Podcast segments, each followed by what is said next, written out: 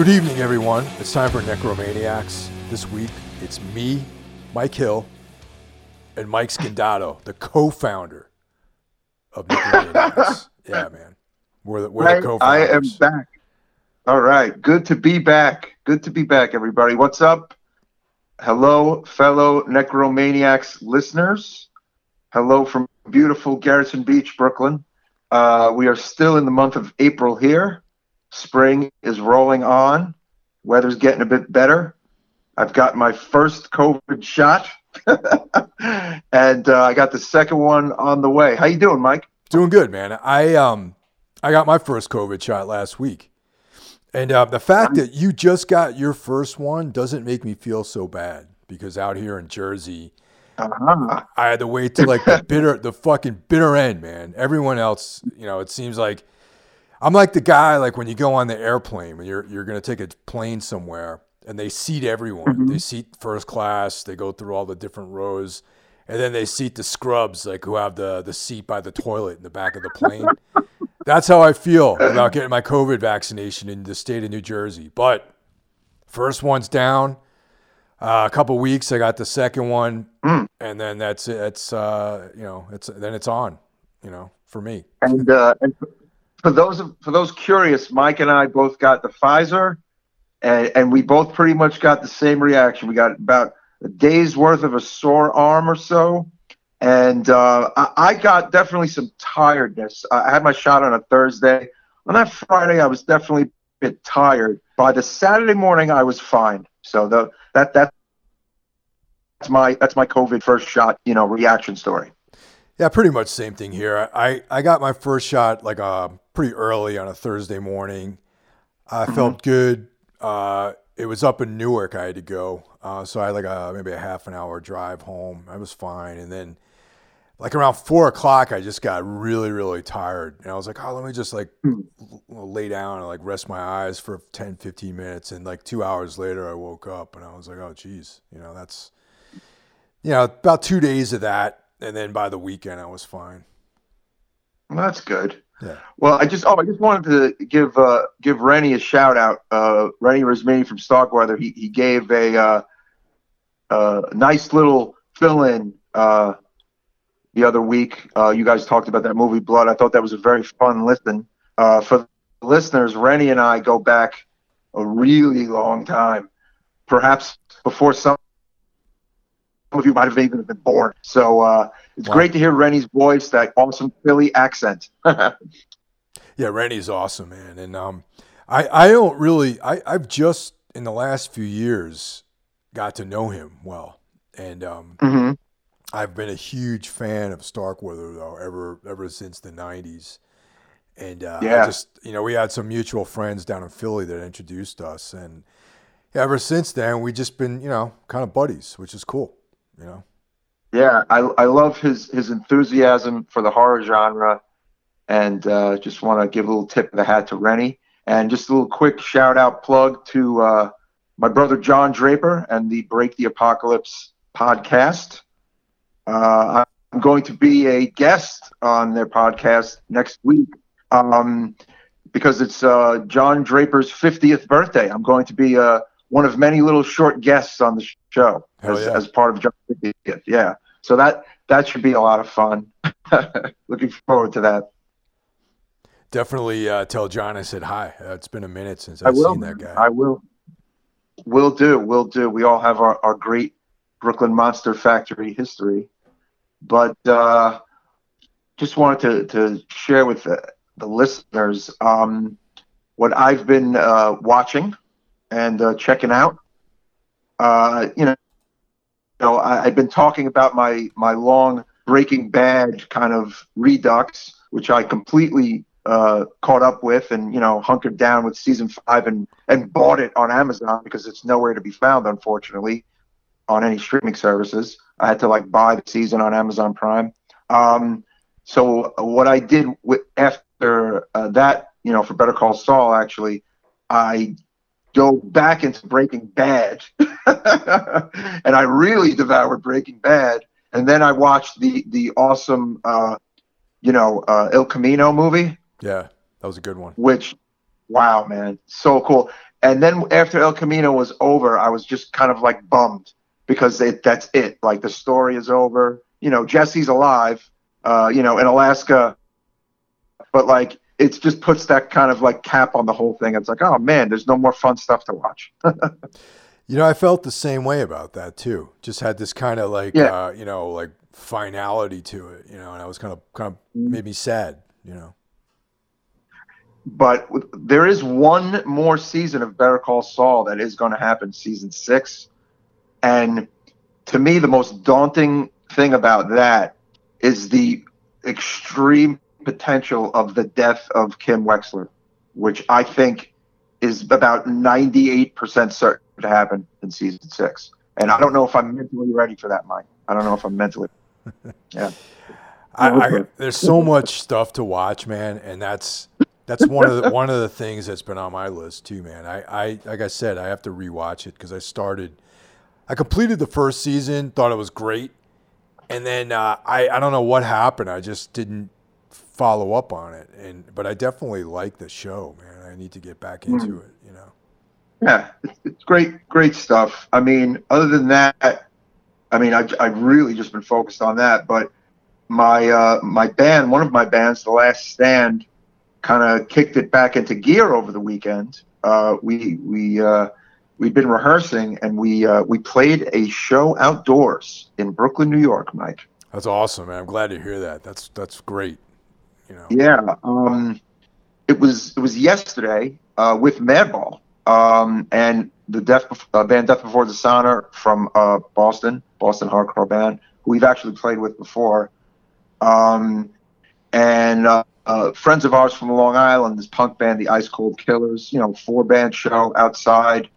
They were only able to sell about uh, like 120 to like 150 tickets, so it wasn't like you know a madhouse people wearing masks. You know, it was it was great, man. It was a great feeling. It was a lot of fun, and um, you know, by the time this airs, people uh, I'm sure will have heard about the really big concert that was uh, in Manhattan on uh, Saturday, uh, where they had uh, Madball, Murphy's Law, um, Blood Clot, which was John Joseph's band from the Cro-Mags, and uh, Wisdom in Chains from Pennsylvania played as well.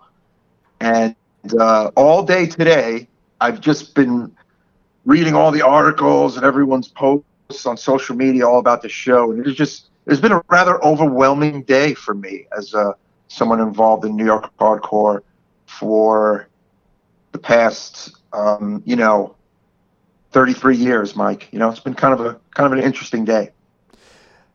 Yeah, I over the weekend I saw some stuff about it, and I was like, oh, you know, cool. You know, Madball played a show, a couple shows. I know you. I knew you had the show Sunday, um, uh-huh. and I thought, oh, Tompkins Square Park, which used to be a uh, a spot, like tons of shows happened at Tompkins Square Park back in the day. Yeah. Mm-hmm. You know. And, yeah. Mm-hmm. Yeah, and I, I was like, wow, that's that's cool. You know, outside, middle of the day, safe. You know, based on. Uh, stuff that I've read by scientists. Right. You know, I mean, the the sort of the CDC is saying that there's a negligible chance of you can getting sick with with COVID in outside environment. So I was like, okay, that, you know, some people still are feeling safe enough to do that. So I'm great. That's your freedom to do that. Some people still want to stay home. That's your freedom mm-hmm. to do that as well to stay home. Um, yeah. I have not been wearing a mask outside uh, mm-hmm. So I don't think that, in my opinion, and this is, you know, I'm following what I read from the CDC, that uh, it's not likely that you would get sick outside without a mask. So I don't have the uh, harsh reaction that I've been reading. I, I'm just like, hey, you know, do your thing. You know, you're you're taking responsibility for yourself. Now on this, mm. I want to say real quick, Saturday night the UFC, the Ultimate Fighting Championship, had an event down in uh, in Florida. You know, uh-huh. which is a, a lawless, fucking, totally like fucking. There's no. I don't think they have laws in Florida anymore. uh, inside, fifteen thousand people, right? Live MMA event, and you know they would scan the crowd. I might I might have seen like a handful of people, you know, like a smattering of people wearing masks. Wow. That's that to me is risky. But going to Yeah. a hardcore show outside in the sun in the middle of the day, I don't I don't find I don't have a problem with that. That's the thing. Um, I think that if you're a person that isn't ready for live music yet and you're not ready to be among big crowds or whatever, that is great. That you you come when you're ready. You come to the show when you're ready. If you're if you're a fan of Tombs, you're a fan of The Last Stand, and you see if if one of us is playing a show outside in the next month or so, but you're not ready to go, that is fine. Okay. Yeah. Um, there are people that are ready, and there are people who have been waiting for this, you know, for 13 months, like everybody else, and decided to go and enjoy themselves. And um, over the years, uh, Black and Blue has uh, productions have done outdoor shows in the park for the last, I want to say, four or five years. Um, there was one that was a tribute to Raybeez from Warzone that I had got to be a part of. I got to sing a song on stage and it was it was amazing, you know. And it was, it's always a great time and a great vibe. There are never any fights. There's never any problems at any of these shows, and there were no pri- no you know problems or fights uh, Saturday as well. Um, but this one, I think, because everyone has well been cooped up for 13 months and no one has seen a show in so long, drew the biggest crowd I've ever seen. I think at a show, a hardcore show in New York ever, to be honest. Um, I would say there was about 3,000 people there, uh, if you kind of add it all up. Um, and it was a very positive, fun day. I mean, people were just having a hell of a time, and I saw people I hadn't seen in years. And uh, the majority of the people I saw were wearing masks, or they put them on and took them off, and you know, they it was their choice, you know.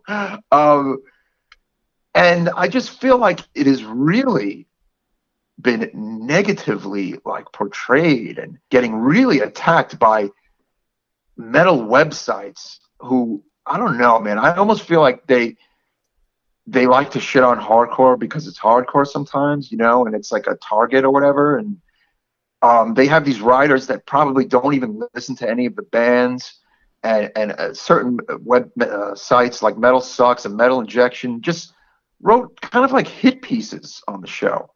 And I thought that that was really fucked up and really unfair.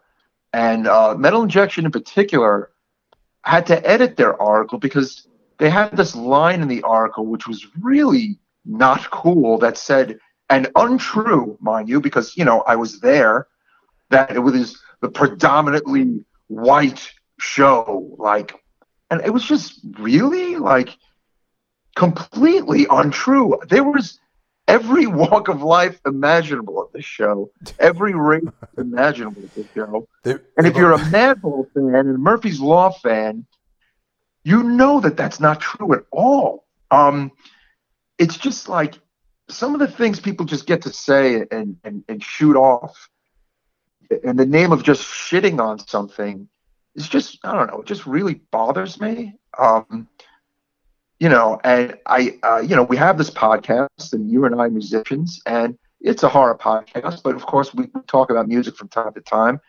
And I just, you know, I want people to know the truth of the show. And, and the truth is that everybody there had a great time. And everybody was there because they wanted to be there. And it was a really nice, joyous day. Um, and the city gave the production company that permit to have the show. Um, it wasn't an outlaw show. It wasn't, you know what I'm saying? It was, it was a, it was a show that they were well aware of. There was a police presence there. The police saw how many people were there. At no point did they shut the show down. At no point did they tell anybody, "Hey, there's too many people there." You know what I'm saying? Like, um, there's just like a lot of infactual things going around, incorrect information. So, I, I wanted to just say a little something about it. You know? Yeah, well, I don't trust any of these fucking guys on these metal websites. Honestly, you know, it's like, especially metal sucks, man. Like fuck that label, Yeah, fuck that website, and and the you know, they like- have uh, they have an agenda and and I almost feel is their agenda to like not have shows this year? Is that their Nah, agenda? it's Because- like it's like you know, like when you go to the beach and you get sand in your your fucking bathing suit, and it's like you Uh-huh. can feel a tiny grain of sand like in your crack of your ass. That's what metal injection. I'm sorry, metal sucks is that. They're that Yeah. fucking grain of sand that gets stuck in your asshole when you go to the beach. Because like the beach is fun, right? You have a great time at the beach, but you have this de- piece of debris that you picked up at the beach that just is just bumming you out. That's like what metal metal sucks is. the, the metal press. Yeah, it's like Yeah, do they meanwhile uh blabbermouth in, in blabbermouth's defense blabbermouth just posted a factual article and um took no there were no jabs at the show in, blabbermouth's article there was no theirs wasn't a hit piece uh theirs was one of the last ones i think to see out there um you know but the metal uh injection and the metal sucks ones were hit pieces i felt yeah. I, I, you know, like I like I said, I don't trust any of these fucking guys. It's like, you know, I don't I don't even like they they're not even real metal fans. You know, in my opinion, it's like Yeah, I mean, uh, Metal Sucks has a history of attacking bands that, like, you know, Watain and Mayhem, and you know, some of the biggest black metal bands in the scene have always been thrown under the bus by some of these sites. And the good thing about it is that it has had zero effect on the bands, which is great. Which means the fans know what's up and know the truth and aren't affected by, you know, these ridiculous websites. I gotta be honest, man. I don't think I've even read a single fucking article on either one of those sites. I mean, I, I, I like look maybe at the headlines because like I see the shit like on you know Instagram. I, I, Right, don't, I never click on it. I never read because to me, I just know it's not something I'm interested in reading. You know, and I don't. I'm not. I'm not into these like smarmy like pieces or like I'll, I'll read an interview. You know, with like uh, you know Eric Watain or you know or or Mhm. you know or Attila or something like that. You know, but I, Right. I it's like the thing is is black metal black metal death metal like extreme music is fucking outsider music man it's not As is hardcore. yeah it's Mhm. hardcore. Exactly. It's not like it's like almost like you're admitting that you have fucked up ideas by being into this kind of shit and that you might be a little bit antisocial. You're not you know you reject certain things about society. You have like opinions that differ from everyone else. You kind of like are Yeah. into darker darker points of view. And it's not you know like a fucking beauty contest man. And that's kind of like how these these types of sites they want it to become this like popularity contest a beauty contest. Like you know look how like you know socially conscious we are. But it's never been about that man. Like for me like i i, I like metal because I, I don't like people you know? I like metal because i i like negative shit. And i have like I, I fucking started out with a lot of self-hatred in my life man. And i've hmm. turned that around over the course of my lifetime. But like i wasn't i'm not coming from like a positive place and that's not why i like extreme music you know extreme music is for fucking extreme fucking people man Yeah, I, I you know, I grew up in, in, South Brooklyn, It- Italian Irish neighborhood filled with Guidos. Yeah. And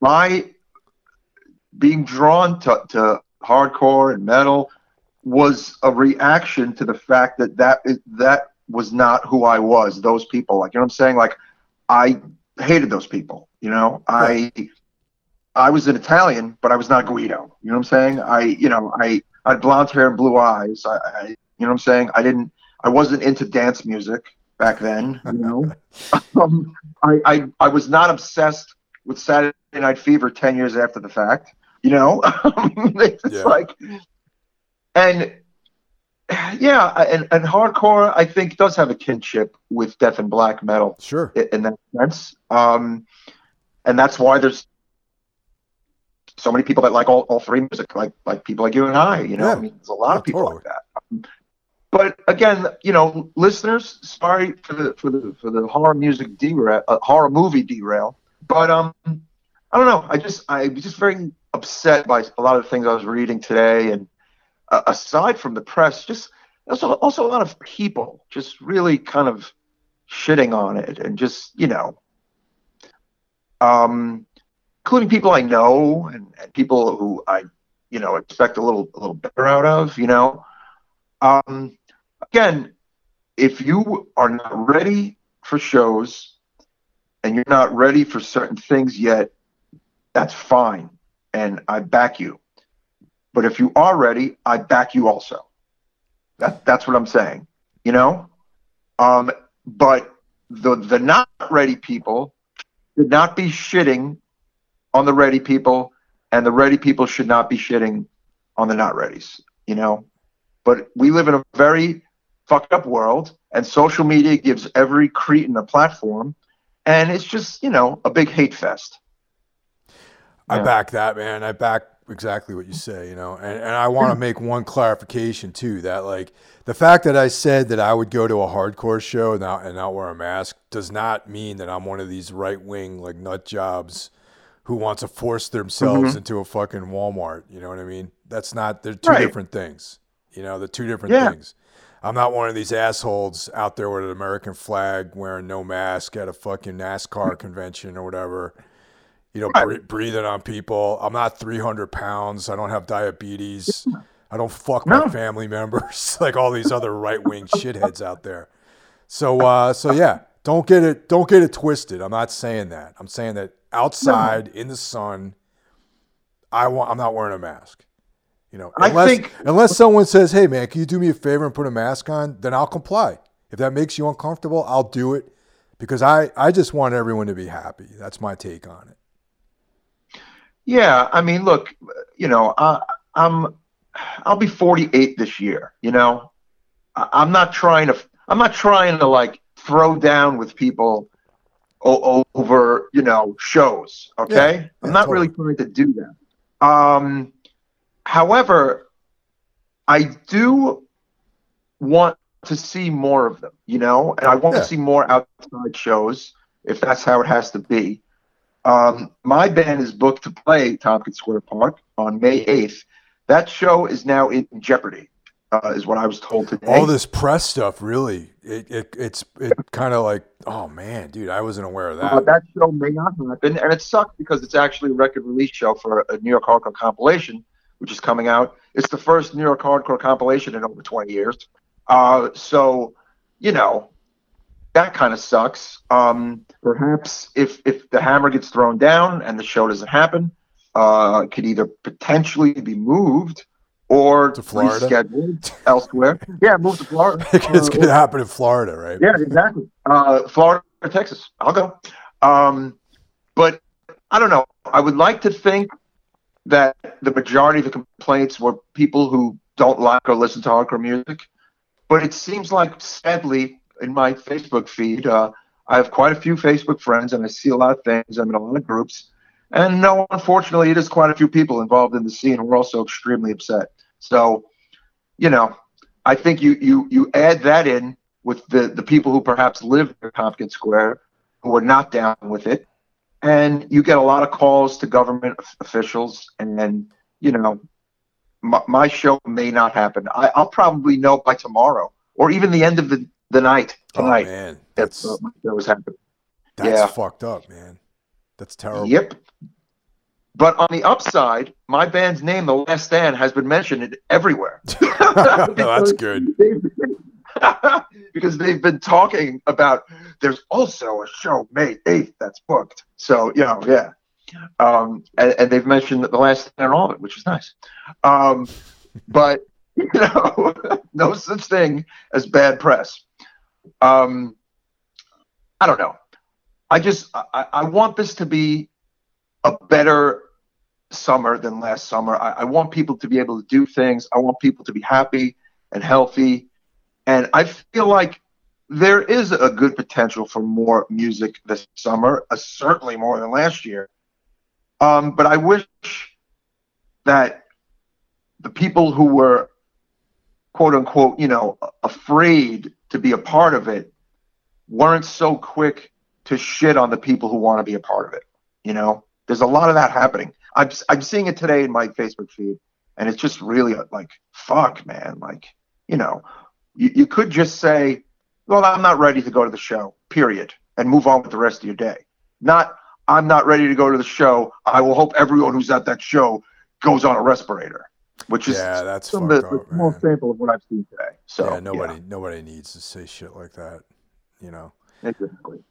You know, I it's yeah, man. I mean, by the summer, there's no reason, especially if as people are getting more, you know, more and more people getting vaccinated, and um, if you got if you got both shots, man, and and and shit's looking Yeah. okay, fucking go get back to having a, a a full life, man. You know, that's the whole point of this shit, really. You know.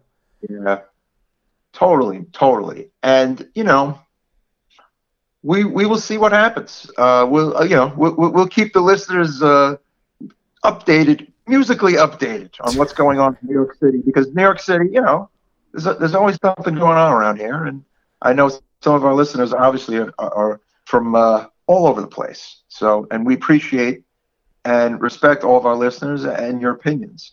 But um, you know, Mike and I are musicians, and uh, you know, these these things kind of affect us, and they affect our, our, future and, and things we want to do, and and you know, etc. And I just gotta say also that you know New York hardcore is probably the most diverse hardcore scene in the entire country, if not the world, really. Would agree 100%. And like only people who don't know, like people who literally don't know that or have never been here or never seen a show. Uh, I mean, you know, to sprout off some of that stuff is just really fucked up and just completely incorrect, you know? So, yeah. Anyway, ladies and gentlemen, Necromaniac Podcast is back with our Devil series. That's right. And that's right. And tonight we will be discussing the rather controversial 1976 film To the Devil a Daughter. The film that Sunk Hammer Films, Mike Hill. I didn't know about all that stuff Hmm. at all at all until I started digging into this uh, film. You know. Yeah, yeah. This was a very troubled production. I mean, uh, truthfully, Hammer Films, uh, you know, li- little quick one-on-one. It was this wonderful British film company that had this banger run from I would say about the mid late '50s, literally right up until about 1976, around the time of the release of this film, with a shit ton of great horror movies, uh, some of which we have talked about here on the podcast. I know we, we talked about Curse of the Werewolf, and we definitely referenced uh, a bunch of other Hammer movies. Um, you know, they're not for everybody. Not everybody digs this kind of stuff, but uh, this particular movie kind of is out of that whole Dracula, Frankenstein, werewolf canon. And um, by the time they get this movie out in '76, uh, Hammer Films was uh, near, nearing bankruptcy leading up to, to the making of this movie. And after this movie, there is no Hammer horror until 2011, Mike, with The Resident. Damn. You know, um, yeah, I, there, I, I wasn't it- aware it of that. Literally, hmm uh, uh, yeah, The Resident is the, the Hilary Swank, Jeffrey Dean Morgan film, which I have always wanted to see. It takes place in New York City. I still haven't seen that goddamn movie. Did you see The Resident? I didn't because I didn't I didn't know it had anything to do with Hammer. You know. Oh yeah, it's a Hammer movie. Yes, it sure is. Yep. Um, but yeah, uh, to the Devil a Daughter is look, man. The cool thing about this movie is, I mean, one, one of the coolest things is the fucking cast because there's Oh, a lot of heavy hitters. Um, it's Christopher Lee is in it. To me, any movie that Christopher Lee is in is a better film because he is in it. Yes or yes. Yeah. Well, Christopher Lee and Peter Cushing were were like the big duo in a lot of the Hammer films. Right. You know, Dracula, they, they Van put the Helsing. Yeah, they they were like pretty heavily featured in a lot of the Hammer horror films, especially if they were uh, vampire movies. Exactly. And um, this also, what it had going for it was that it was based on uh, the 1953 novel of the same name by Dennis Wheatley. Dennis Wheatley was a extremely popular writer of like horror and occult and fiction in the UK up until literally the late 70s when he passed. Uh, he was like a, the guy over there. Uh, there was even a time when his books were outselling the 007 books, which were literally some of the, again, some of the biggest, most popular books you could pick up, you know, bigger than like Stephen King, you could say, uh, of his time over in the UK. Uh, Wheatley was a Christian, uh, but he was a very interesting guy. He he was an occult expert, Mike. He was an occult expert, um, and I've always I, have it's a Christian person who's an occult expert. I feel like is good for a really cool book, you know, because they they've done their work. They've done the studies of both sides of the coin. Would you agree? Yeah, and like the occult doesn't necessarily mean it's anti-Christian because I mean there's a lot of like um, right. Like even if you go really far back in Christianity, there's a lot of like esoteric Christian stuff that is borderline. Well, it's straight up. It's a cult because it's hidden. It's like hidden from the rest of the religion. You know, it's it, there's even been people that have said the work of the Jesuits has like an occult mm-hmm. sort of angle to it. You know. Oh, because, oh yeah. Yeah, because they kind of work in this kind of shadowy like offshoot of uh of the Roman Catholic Church. You know. Hmm. Um, the Devil's Daughter is the second in in a, a trilogy of Wheatley Wheatley's Black Magic trilogy, uh, which were uh, The Devil Rides Out, which was made into a, a, really great Hammer film, which we may cover here on this podcast. That was in 1968, um, and another called The Satanist, um, which I believe was was never made into a movie. Uh, Mike and I talked about before we we started to record tonight that uh, we want to check out all these Wheatley books now, and we're kind of, you know, we're, we're kind of like, holy shit, how have we never read these books over all these years, you know? But we're totally going to check them out now. yeah, I mean, it, I, am embarrassed to say that I never, I never made it to any of his books because he's an, that's a name. I mean, a, as a fan of this type of stuff, mm-hmm. I've always known the name. I always knew that he was a yeah. British guy. I always knew that he wrote about stuff that I'm interested in, and I've never ever read anything by him. And um, he's definitely after watching this movie again for the first time in years. Uh, uh-huh. I'm gonna I'm gonna try to make an effort into checking out some of his work. Yeah, yeah. I even did you know like a preliminary kind of like Wikipedia, Google search, and a lot of some of the other books look really cool too outside of the Black Magic trilogy. But I think I'm going to go for the Black Magic trilogy first. Uh, Devil Rides Out, The Satanist, and uh, To the Devil, a Daughter. Uh, they're all written in the 50s, I believe. And the, the, two movies, you know, one movie's made in 68 and To the Devil, a Daughter is made in 76. But I was talking about the cast. Okay. Uh, we have Christopher Lee as Father Michael Rayner. We have Richard Widmark, American actor, as John Verney. We have Natasha Kinski, uh, who is uh, all of 14 years old during making this film, uh, as Catherine Beddows.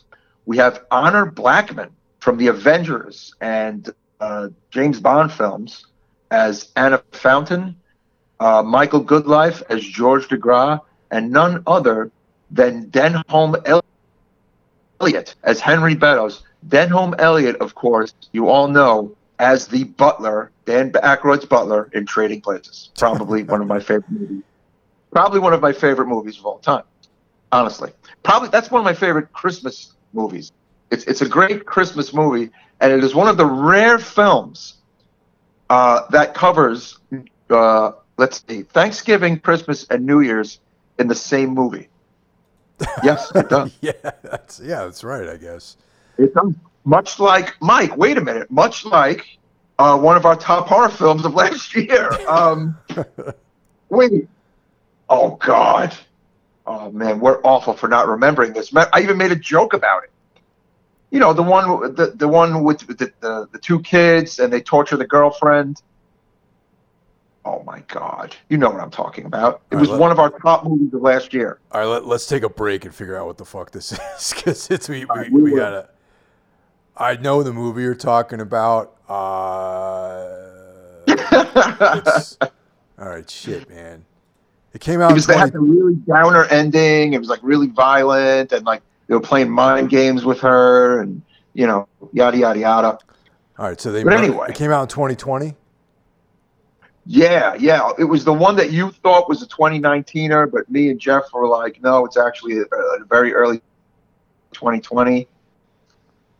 Do you remember who did the the film? Who did it? Oh no, I don't. But it had like the the, the cute blonde. Oh, it has uh, Riley Keough. Oh, dude, the, star. Lodge. The Lodge. All right. The Lodge. All right. yes. So let. All right. So I Let's put a. I put a. Lodge. Let's let's edit this. Okay. Yeah, we will. We'll edit. It. All right. So Much let, like all right. Lodge. Yes. All right. Yeah. Um, yeah.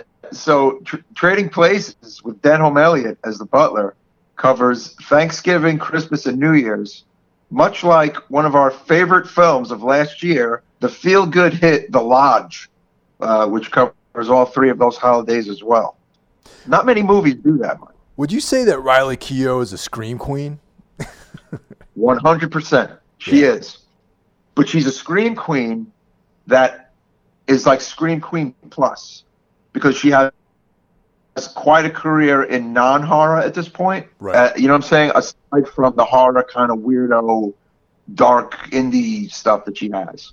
But yes, I'm gonna say she is technically a scream queen. Yes. She's one of my favorite. Uh, you know, like uh, attractive women. I think Riley Keough. Yeah, she's she's awesome. I love her grandfather, Elvis Presley, which is no secret. Yeah. Um, no, she's amazing. Um, and her mom is awesome. So yeah, the whole family, love them all. Uh, back to to the Devil, a Daughter.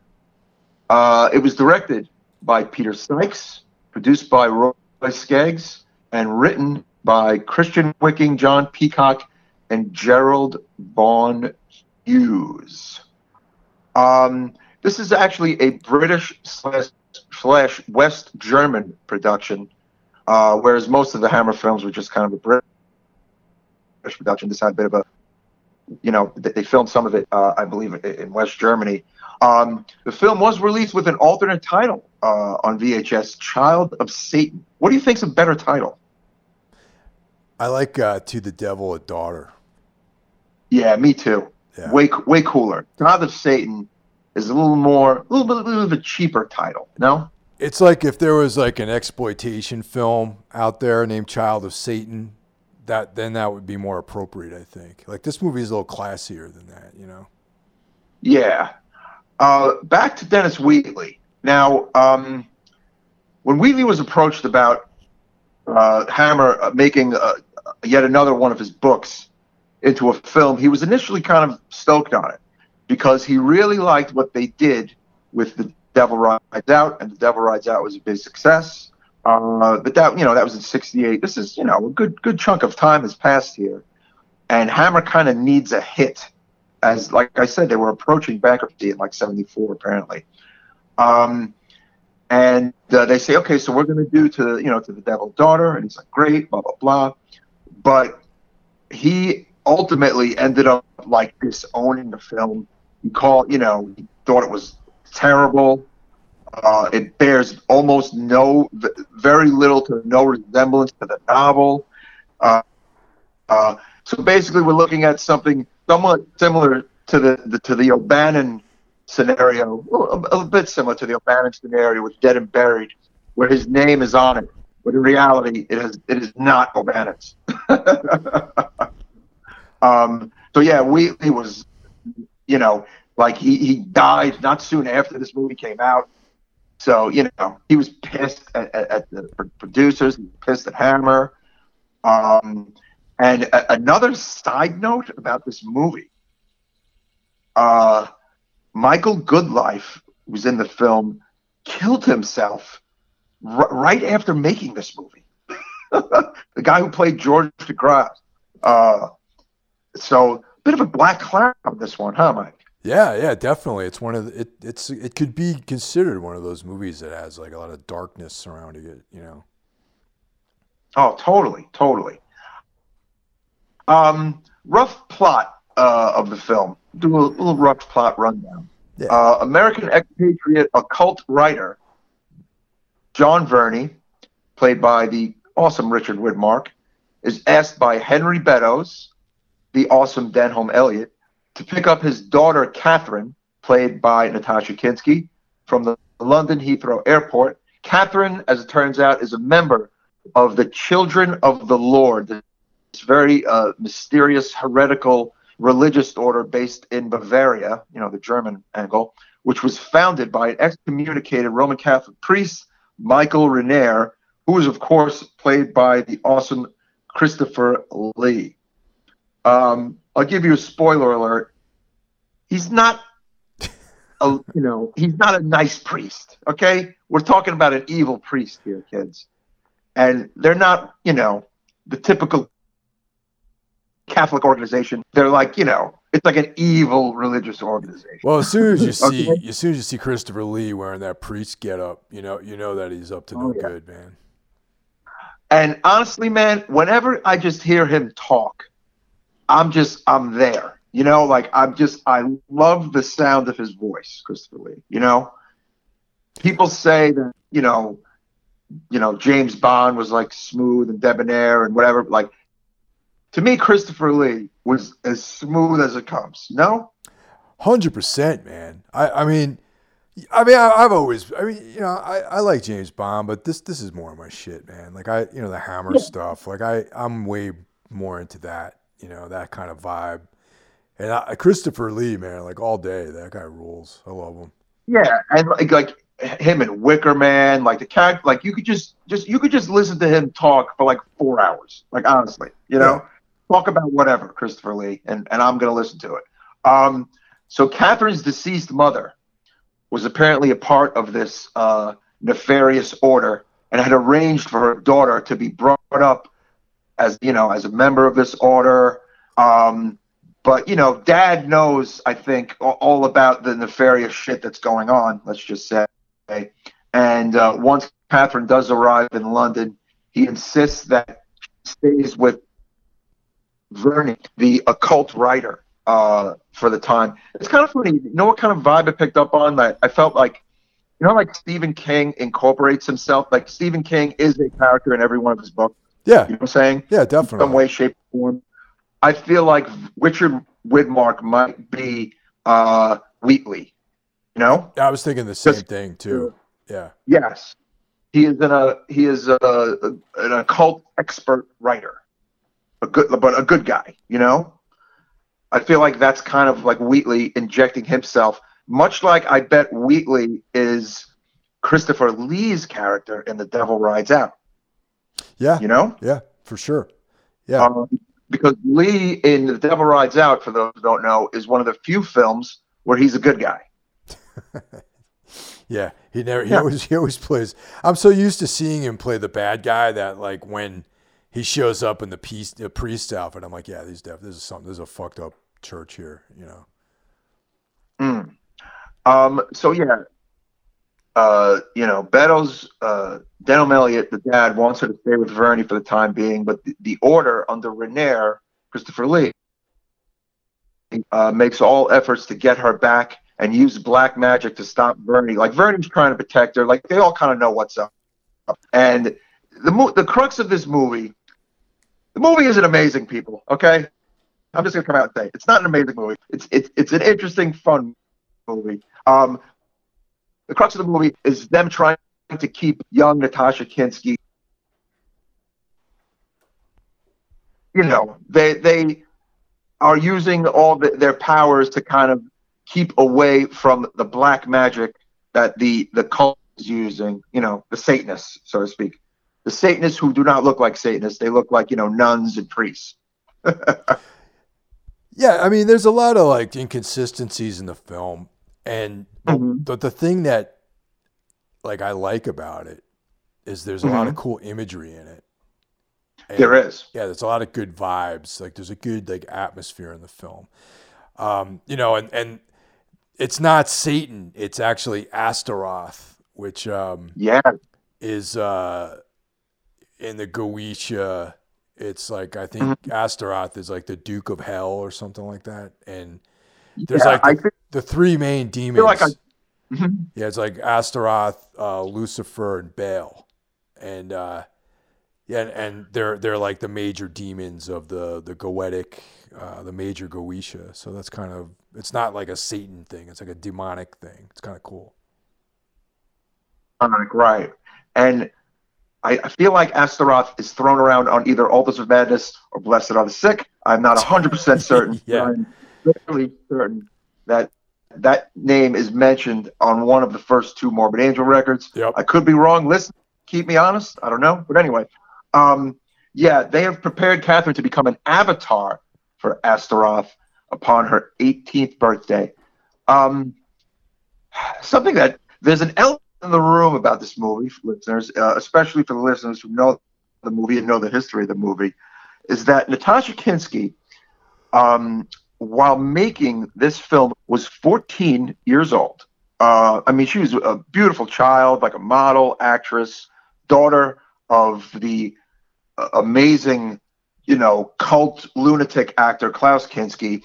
Um, she was 14, and this movie has her in a full frontal nude scene. Uh, so if anyone is is super put off by that, uh, just want to give you that warning. It, it is brief. It is brief, and is it is it exploitative? Um, you could say yes, and you could say no, but it what are your thoughts on that, Mike? Okay, well, this is a European film. Okay, number one. Yeah. All right? mm-hmm. All this like exploitation business is an American thing. Okay, that's all this mm-hmm. like uh, you know stuff we're going through right now with like uh, people getting victimized and all that is uh, mm-hmm. Americans feel that. Europeans right. have a way more liberal idea about nudity and sex than Americans do completely.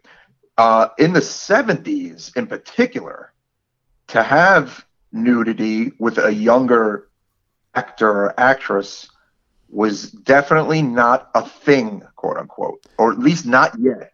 Um, apparently, two years prior, she's a, uh, uh, the, the actress uh, Natasha at 12 appeared briefly topless in a movie at 12. Um, now, look, I've not seen that film. Uh, I found that out in my research on this movie. Um, apparently, uh, Kinski, as an adult later, you know, later on in her life, I mean, she's made a, a bunch of movies. Uh, a movie everybody should check out, of course. Um, what do you call it? Cat uh, People. Yes, Cat People. Um, movie. Uh, a little brain fart there. Um, she has said that she re- wishes that back then she had a bit more parental guidance in her life and just overall people looking out for her back then because that really wasn't the case. Um, but she doesn't seem like she's, you know, despondent over it because I mean, it that was how things were, man. Like we've said it time and time again on this fucking podcast. In the 70s, man, it was just things were just not what they are now. They're not what they want even want to be in the 90s. I mean, I almost feel like by the like the, up into the mid 80s, film was just so different, and people were just doing like more taboo, weird shit that they were just able to get away with up until a certain time. You know? Yeah, I mean, with that said, I, I didn't realize she was 14 until we talked about it earlier. I thought, I yeah. figured, man, she looks really young. She's got to mm-hmm. be eight, 18. You know, because like like I was yeah. saying before, like I know I know women who are like in their late 20s, like 30, that look like they're 17 years old sometimes. You know, and uh, so I was like, oh, she's got to be like 18 or 19, and you know, and, she's got this scene where she's fully naked, and I was like, yeah, yeah, she had to have been like 18. But me yeah. being like a, a, Roman Catholic American guy, it makes me feel uncomfortable knowing that she's 14. Yes, that's why I kind of want to put it out there for the listeners, and, and, and I think you know, um, it's it's rather brief, and it's it's you know, it's right before she it's it's like an altar kind of scene, whatever. Um, but what's funny is that had I not done that research, right, I would have pegged about maybe seventeen. Like she doesn't, I mean, she doesn't look like a fourteen year old, you know. Um, but yeah, man, it's just it's just kind of wild to read these things. I mean, it's you go back to like you know when when you find out about cannibal holocaust. Oh yeah, every animal killing was real. You know what I'm saying? Or you know like that. It's like, I mean, there was a lot of horrible shit going on on the set of Salò apparently with some of the young boys. I mean, look, man. Sometimes history is not fucking pretty, you know, film history. Well, and, that goes um, back to what I was saying earlier about just like outsider shit. I mean, Salò was like a brutal fucking movie, man, and and it's it's an mm-hmm. ugly film, you know, and it's hard to watch even without knowing all the background stuff too, you know. Right.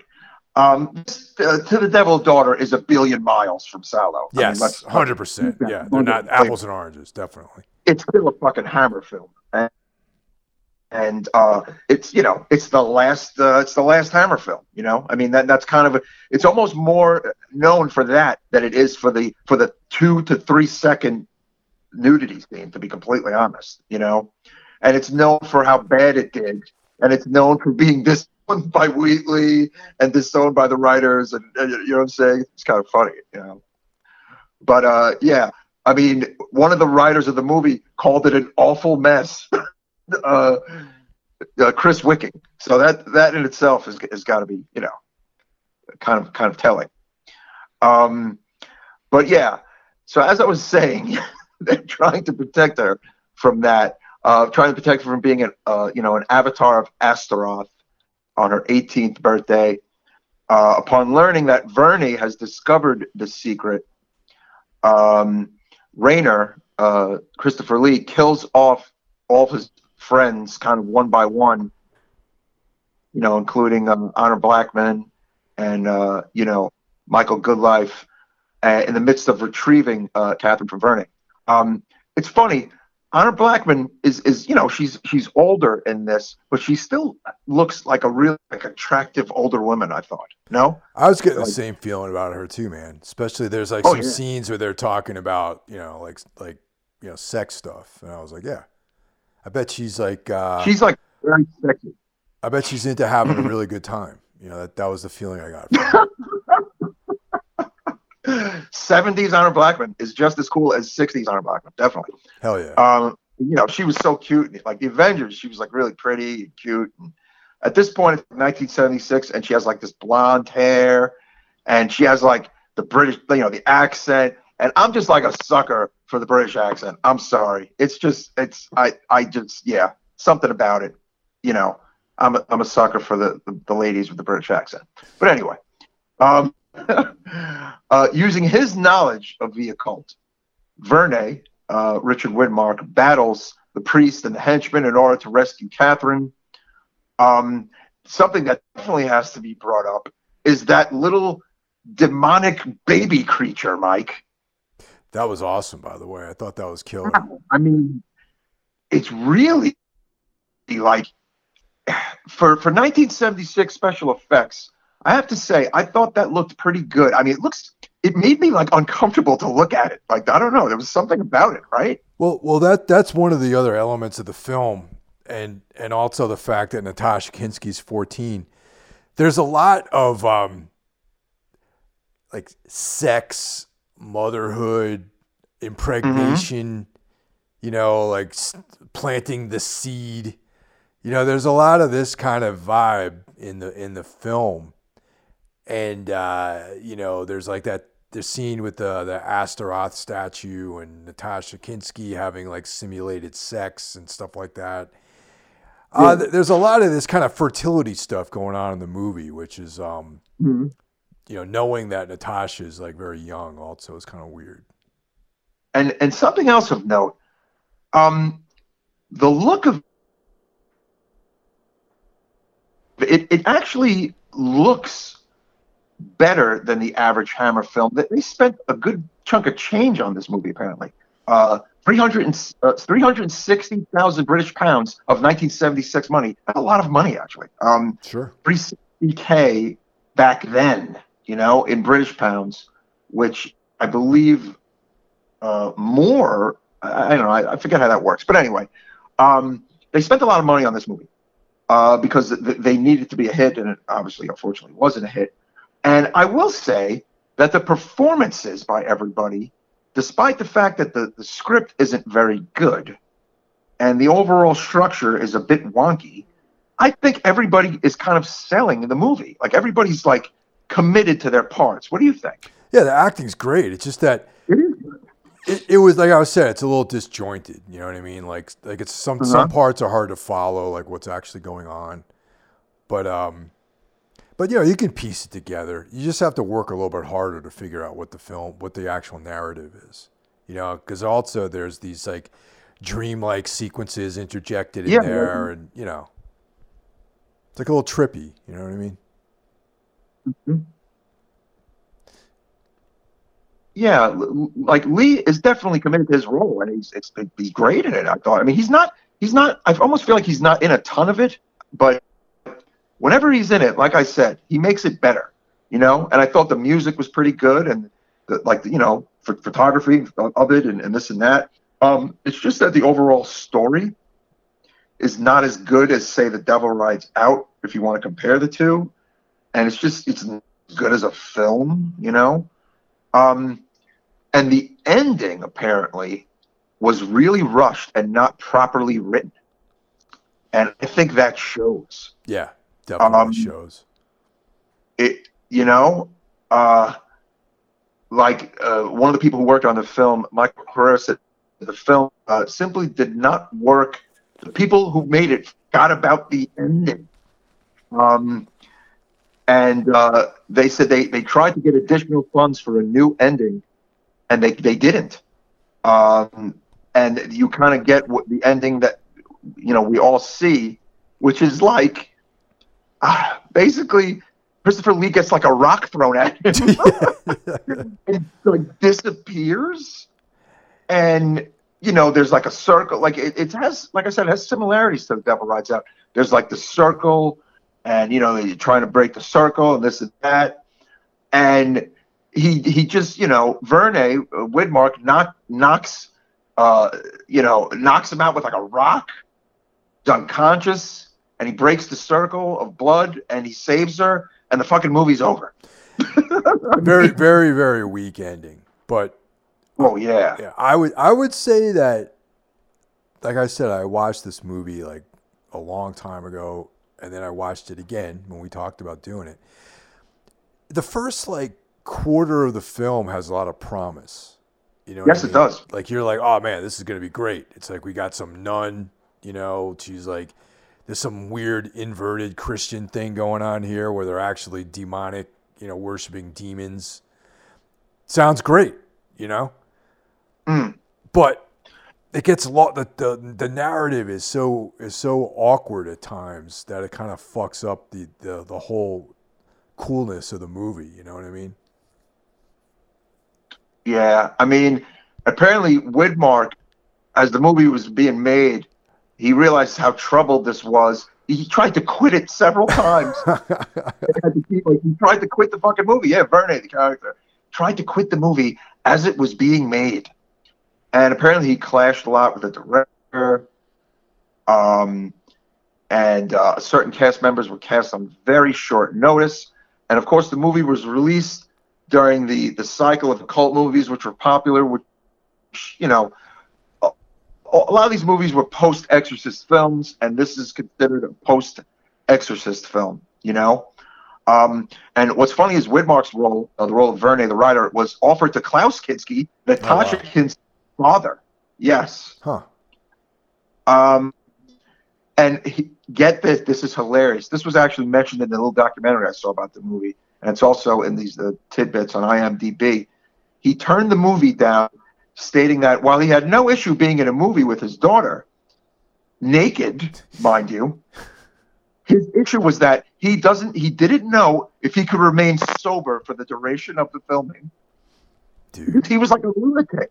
He was a drug addict and alcoholic. Yeah. And yeah, that was his issue. He was like, imagine that phone call conversation. I can do the film.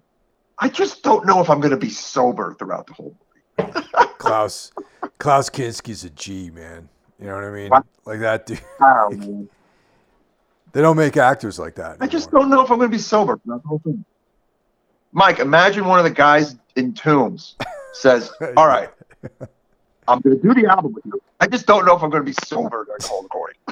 Can you imagine an actor now being out being like that? Like you know, like Hilarious. actors, they're so like worried about perception now. You know, like Yeah. Yeah, I don't know if I'll be able to be able to be sober, you know, for this movie. See, this is why I'm to, and you can quote me, actors used to be so much cooler. Oh You know, yeah, man, I mean, come definitely. on, man. Actors of the 60s, 70s, and even I'll give it 80s were just so much more human beings than Ken dolls and Barbie dolls and robots that we have today. Yeah, I mean, come on. I totally agree. Um, there's a there's a few uh, standouts, but yeah, for the most part, you know, actors are fucking totally lame these days. There are, no, there's definitely some exceptions to the rule. There's some exceptions, but, you know, it's it's just night and day. Uh, the, Hammer was able to eke out one more movie. It was not a horror movie after this. They did The Lady Vanishes in '79, and then, as I said at the top of the uh, podcast, it was not fully resurrected until many years later, 2011, which is really interesting.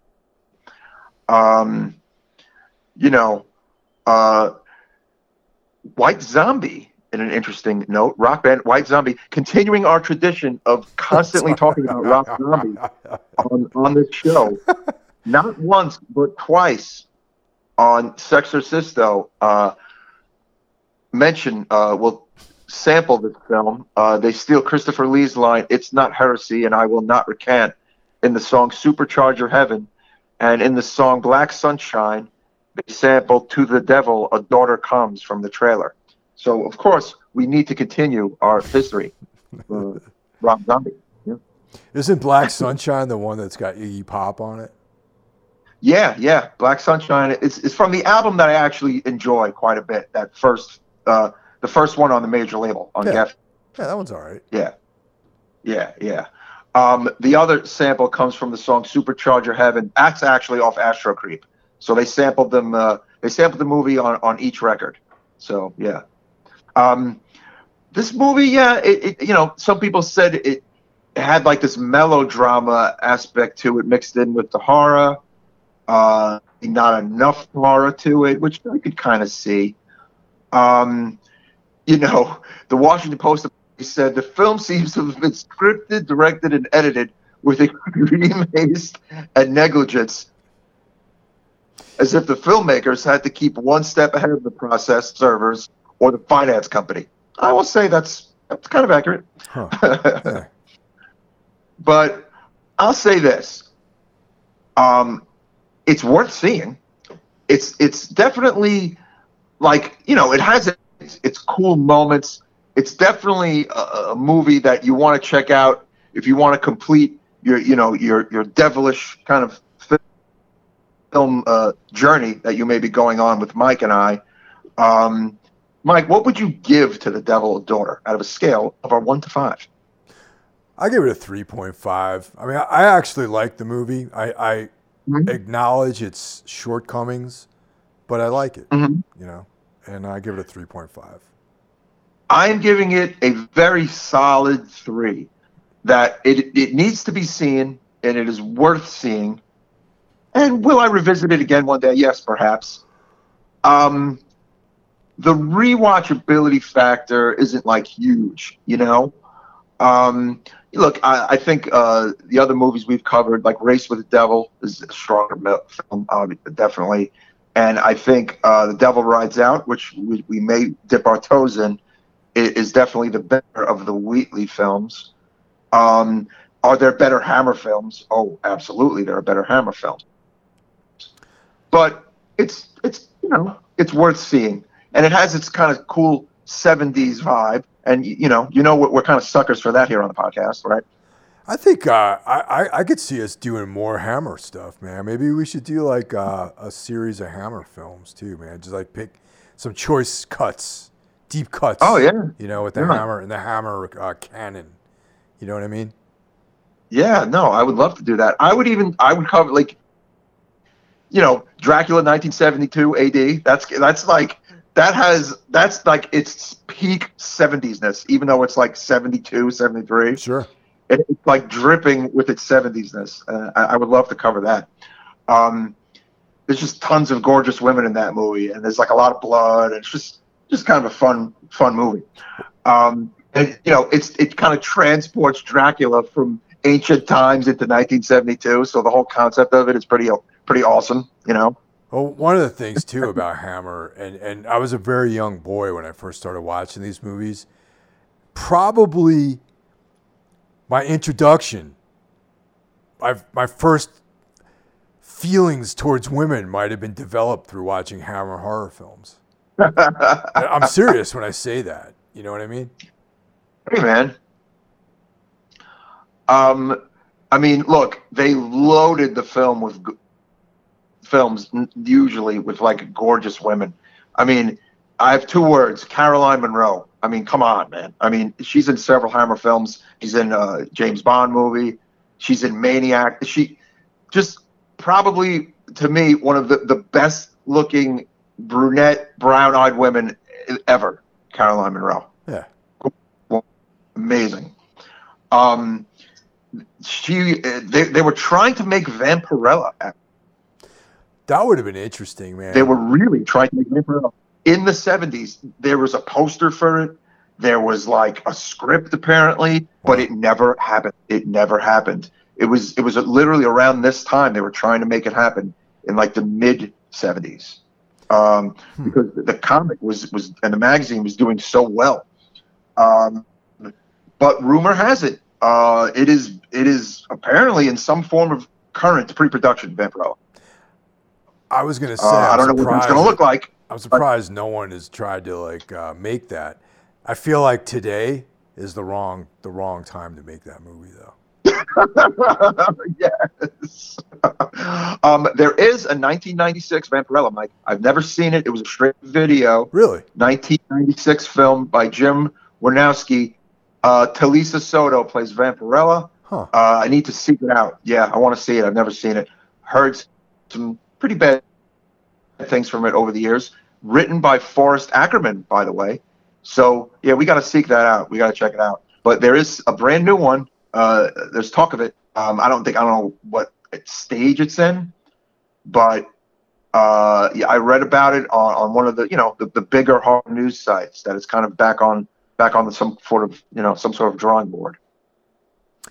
Yeah, it's um, I yeah, I I I'm uh, dubious about what kind of what kind of job they do on it in, in 2021. Like I don't know, is it uh, I don't know, it's the wrong time for this type of stuff. You know I mean? Well, now I totally want to seek out the 1996 one, which I have a funny feeling is probably on YouTube, um, where I'm finding that a lot of like weird oddball stuff is is that is on no like if it's not on a streaming service, it's on YouTube, right? No, I I mean, I I didn't even know a movie existed, man. I I um, I'm thinking about Vampirella if they had made it in the '70s, how awesome that would be. Oh my God, that would have been amazing if Hammer was able to make that happen. Hammer was also trying to make uh, a Jaws kind of movie. They, they had a lot of plans, and and everything just kind of shit the bed. Um, you know, I think uh, the the British film industry took some kind of big hit, uh, somewhat similar to what happened to the Italian film industry in the early '80s, uh, when everything just kind of like vanished uh, early mid 80s. Yeah, something I, I they- they talk about a little bit in, in the extras on the To the Devil a Daughter Anchor Bay DVD, which is what I watched. Um, you know, and uh, you know, changing times.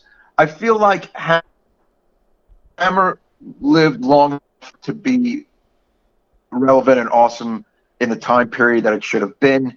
Because by the time you cut to mid late 70s, the horror landscape is very different, right? I mean, you know, uh, it's it's not, you know, people are have like you're just about to kick off Slasherville, right? Yeah. It's almost there, but it's you know what I'm saying. I can feel like people's tastes term Hammer probably brought to mind something a bit antiquated, and they, it was just like you know, okay, we're done. Um, and uh, another thing during this documentary was like, you know, you, you had like Alien come out in '79, and you have Dawn of the Dead and the Dead movies. Like, you know, people kind of lost the, their love for seeing like Christopher Lee as Dracula, but as as you know, cyclical things are, years later, people kind of fell in love with it again. Like you know what I'm saying? Like you know, the the interest in Hammer kind of came back. Right. Uh, you know, much like you know, where certain genre of music might not be hot for a few years, and then all of a sudden, in 10, 15 years, people are pining for that kind of music. That's kind of what happened to Hammer. Yeah. Yeah, definitely. Yeah. But a fun, a fun watch, nonetheless. Uh, but yeah, if you guys want to hear us talk about more Devil stuff or maybe even more Hammer stuff, uh, we will do it. Please let us know on uh, you know Instagram or Facebook or whatever. And uh, thank you for all the continued support. Uh, it looks like you know the listeners are growing and stuff, and uh, it's really you know cool to see all the you know the new people checking us out. Right, Mike? That's right, man. And we got I don't know seventy odd episodes, old episodes you can listen to. They're all up there. Yeah. And you can find them on mm-hmm. all the Spotify, Apple Podcast, all that jazz. You can go to the site. It's all there. So check out some of these older episodes. Uh, the show has changed quite a bit, man. Remember when we used to do three movies every episode? yes. We would Um, we'd get together like once every two months or something like that and do like like three movies in one sitting, man. It was pretty crazy. um, and it would be like almost like two hours, and you know, it was easily two. it was those it was those long ago Yeah, the long ago days of 20, 2014 and I'll, I'll say this listeners there was not a lot of podcasts in 2014 uh, not a lot of horror podcasts. There really weren't. Um, i believe there was you know uh, the last podcast on the left was around back then. Um, and brian keene's podcast i believe was around back then. Um, but it's funny because I, I wasn't oh, you know mike you taught me about podcasts. I wasn't really hip to them, you know, uh, until about seven, eight years ago, to be to be honest. yeah, I mean, you know, things have drastically changed, uh, and some for the better, some for the worse. But uh, I'm glad that you know we're able to come at people every week with new content, you know, and that's been something that I, you know I, I'm personally proud of and glad to see that the, the name has you know has grown and you know the listenership has grown and the visibility and things like that. And I'm I'm very happy about that. And the, you know we've widened the net to include other people, which helps keep it consistent and weekly. And I think it's great. yeah. You know, and we're we're gonna be doing more cool stuff as the you know, but maybe by the summer. We'll have a Patreon with some extra shit on there, like more long form stuff, like more interviews, access to episodes like early. Um, and then there'll be like, I've been doing, you know, on Fridays when I put out these, uh, you know, staff picks, I've been recording these like quick, you know, sometimes they're like 10 minute, 15 minute episodes to go along with those. And, uh, you know, that stuff will be all available Mhm. on, on the, our Patreon once it goes up. But yeah, good stuff, man. Awesome. And yeah, yeah, yeah. And then, you know, the guest hosts and, you know, the regular hosts like me and Jeff and we just keep keep on moving along. And uh once Mike and I are both fully vaccinated, we're gonna have some in-person jams, and Hell uh, those, those will be fun. Yeah, those, there's nothing like that, man. That's the best way to do it, really. You know. Absolutely. But uh, everybody stay happy and healthy out there. And uh, thank you again. And we will see you next time. Take care, everyone. I'll talk to you next week. Good night.